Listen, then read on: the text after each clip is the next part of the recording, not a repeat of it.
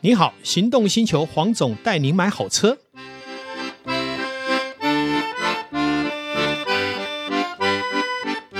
黄总带您买好车，再度来到线上，与导叔一起为全国听众来聊幸福事。 Hello，各位听众朋友，大家好，我是导叔导观众。今天有什么特殊的议题可以让我们来好好的为大家来聊呢？哎，不是黄总，我们不务正业了这么久，我们是不是该回到本业一下？哦，跟汽车有关。哎、是是是，那你有是什么发想？哎，我很想知道说，在这个后疫情时代，尤其最近啊，中古车市场有没有什么变化？呃，其实很多变化哈，包括前一阵子排队买车的一个状态，也开始慢慢的会有一些调整。啊，比方说有一些车商的车进到台湾了，原本预定车辆的人，他本来很乐观期待他可以交车，啊，包括可能某一些高价值位的品牌，嗯超跑，可能他这些客人有的是只付了一点点定金，可是呢，发生了什么股市、NFT，甚至于虚拟货币的损巨失，变！他没办法交车了，这些车有一部分就撒到市场上来了。哇哦，那这样不是相对影响的就是中古车的市价？多多少少都会，嗯而且另外一个很重要的就是，呃，在从去年开始有进来的，像新加坡的车商，好、两家哦，你说那个都，有一些变动了你。说 Quartz 跟 Caro，对 c a r o 的部分呢，它现在目前是呃还是维持它的金融的那个部分是留在台湾的，但它的销售业务我知道的是最近也做了一些整并，就是不再继续做。好那至于是啊未来会不会做，我就不知道了。是啊那至于刚刚前面讲的 course 已经结束了，是，嗯可是像以 Caro 来说，我记得他的记者会去年好像去年下半年才刚推是出啊，而是且我记得那场记者会我还有去参与。是的，，其实外商啊，或是像新加坡这样的投资者，他们是非常明快的哈、嗯当然，我认为啦，这两家其实我有注意看，他们做的都还是不错的。嗯但是呢，因为投资方可能会对投资有时候会有很大的期待，嗯，或是它的效率要达到他们一样。你们知道，台湾本来动作就没有像新加坡这种外商这么快的，它可能要一点这个台湾本土的逻辑哦，跟一个文化。那有时候你太快的时候，可能你就急着要去做一些调整，甚至于我所知道是有一家，它甚至于它的股东有结构改变，嗯，这些股东结构改变来到台湾以后，他看到的跟原始股东去看到的看法是不一样的。他做一些修正调整，我觉得是难免。嗯，好、因为资金只要是外来的，都有原始股东或是所谓我们讲管理者，好、或是他的新的 CEO 对待这个产业的看法。但是呢，我后来有跟很多的这个业态的人在聊这个事情，哈、其实我觉得最终的根结呢，都是还是来自于采购端了。好、采购端，哦呃，不管是这个早期我们知道的，像和泰啦，嗯，哦，或者是后来的很多车商去做中古车哦，呃，包括中华宾士嘛，哈、那其实采购端这一块是比较难控管的，因为采购它会有一个第一个价钱到底买多少，那买到的车到底是不是市场最热门的，还是冷门的？嗯，而热门的却没买到。再来买进的过程里面，这个车可能有需要烤漆啊、维修啊，你到底是要在外面做，还是回到原厂？嗯，那对采购端来讲，如果在外面做，我成本降低啊，嗯我卖也会比较好卖啊。可是如果是原厂，当然你一定要回到我原厂做啊。可原厂的价格非常贵啊，同样一台车烤漆，外面三四万，原厂要七八万、八九万。那你说我是采购，我多了五万块，我怎么卖？可是当然，原厂的中古车本来价格就比较有优势嘛，对，所以它可以这样做。那可是如果是一般的，不管是外来的这些体系的，它到底怎么做都有是问题啊。那还有另外一个就是，采购如果跟业务员买，是不是要给佣金？你给的佣金到底回报回来是正确还是与否？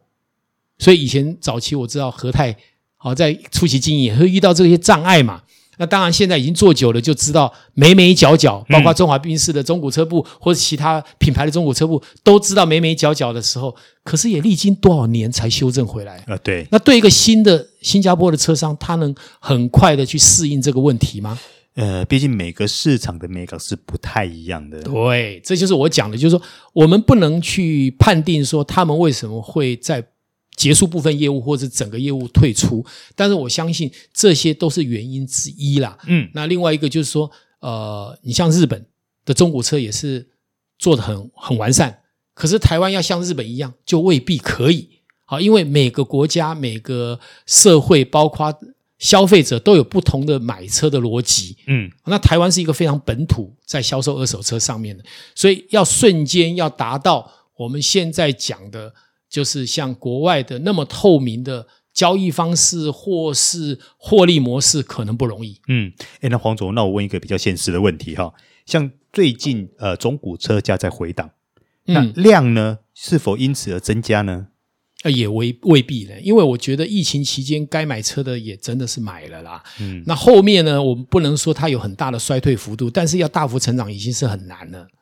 对很难了，不所以容易了。我反过来，我是不是可以这样讲？嗯最近的中古车市场相对于前一阵子，反而是出现比较冷的状况，冷的，状况，其实我们的同业呢，它在店面的交易数量也没有像之前那么好，啊、真的有价，格也做了一些修正。嗯，因为为什么会修正呢？因为之前价格一直挺住嘛，对甚至于有的还倒涨。那市场还是要回归真正的基本面嘛。嗯，当消费者发现一台车两年都不降价，你说你能期待它第三年也不降价吗？很所以难啊降价也是合理的，降价是去回归市场应该有的平衡点。嗯它应该有的价值嘛。哦，所以我是觉得，呃，陆陆续续有一些车做一些修正，也不是一个不可预见的。嗯，那尤其像最近很多车都在做修正嘛，尤其譬如说主力车款，嗯比如说 C Class 嗯，或什么 GLC 等等，是也都在做修正。当然是会修正。对，那会不会造成说整个市场价格的混乱？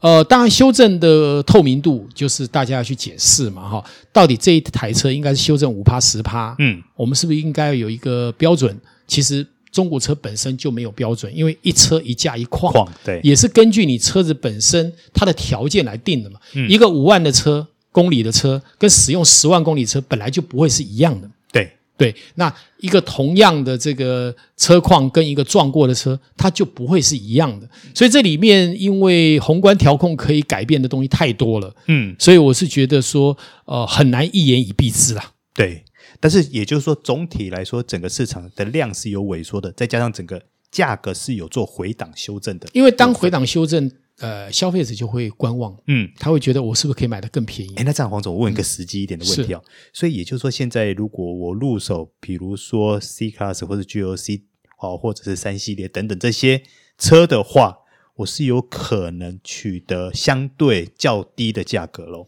呃，以我看 C 来讲，现在的面对的价格就比前一阵子要降个十趴，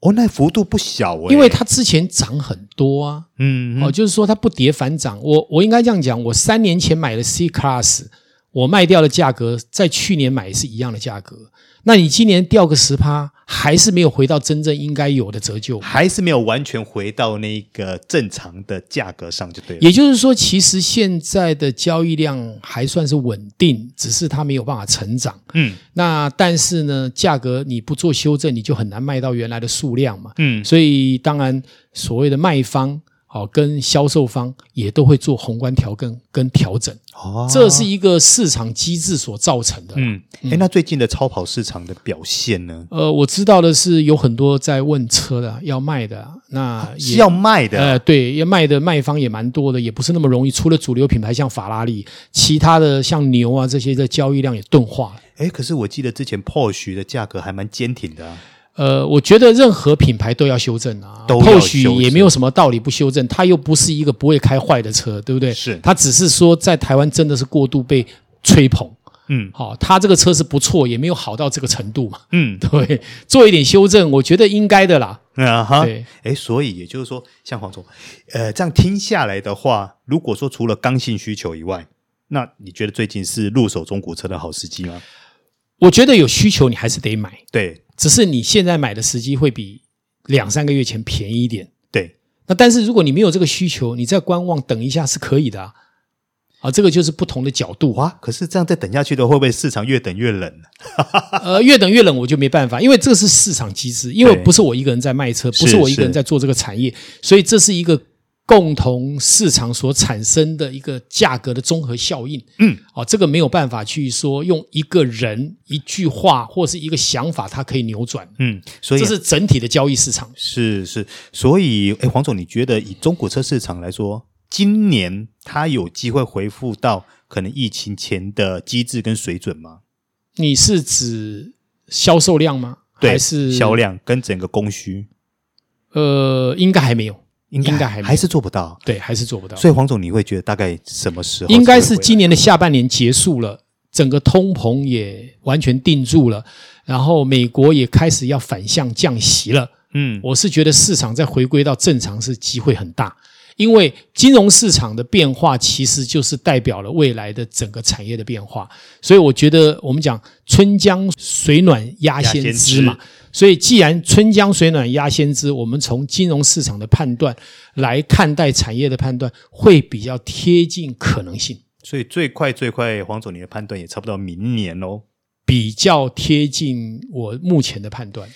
哇哦！所以就是说，哎，如果真的不是那么急的要换车的人，或许真的可以再稍等一等喽。对啊，因为我在判断啦，今年的下半年如果 CPI 这个通膨控制得以降到五趴以下的时候，嗯哦、股市应该会有相当一段的大反弹。嗯那那个时候呢，因为资金出来了嘛，嗯再来去看待汽车市场的活络是比较可以期待的。嗯，哎，那这样像呃，因为毕竟现在中古车来说，它开始进入了一个修正的修正的阶段嘛。那未来像比如说，假设明年像黄总你刚刚提到的 CPI，嗯它回到正常了，嗯，那你认为中古车会进行一波反弹吗？呃，也未必，因为呃，股价上弹不代表中古车就应该上弹嘛，嗯应该是说中古车的交易量会变大。嗯，那但是呢，要变大的前提是你卖太贵就不会大嘛，因为大家不买嘛。呃对，那还不如说我和回到应该有的行情市场价，那市场也释放出车子以后，车源变多了，价格变合理了，那交易量变大，这才是正向。所以否则变成交易量变大，然后价格又大涨，那这不合理啊。所以总归来说的话，中国这市场现在应该是刚开始要看到黎明，但是还没有到呃天亮的阶段这样。你这样讲应该是适合各种产业吧？ 哎，这样讲也没错，其实现在对蛮多产业也都在等待黎明呢。，对呀、对呀、啊对呀、大家都在期待啦。那我是觉得，因为也蹲了好几年了啦。嗯对哦，你看这疫情三年嘛，再加上呃，二零二一年的股市大跌，一直延续到二零二二年的年中，然后慢慢的反弹到现在的初阶段，哦，大概从一万两千点到一万，反弹了三千点，嗯上面还有三千点的空间呢、嗯，而且，如果再加上产业的变化，甚至于未来预期乐观，可以上两万点的话，上面还有五千点呢。是，所以你怎么会说呃看不到有什么任何空间呢？嗯当然是有可能的。所以我们要等着跳就对了是的，啊。呃，慢慢的布局零零五零吧。 嗯，三句话不离本 行，是所以这还是告诉我们正确投资的重要性。是的，是的，是的。好，那今天感谢导叔，感谢线上听众，呃，我们下次再聊更有趣的议题。好的，嗯拜拜拜拜。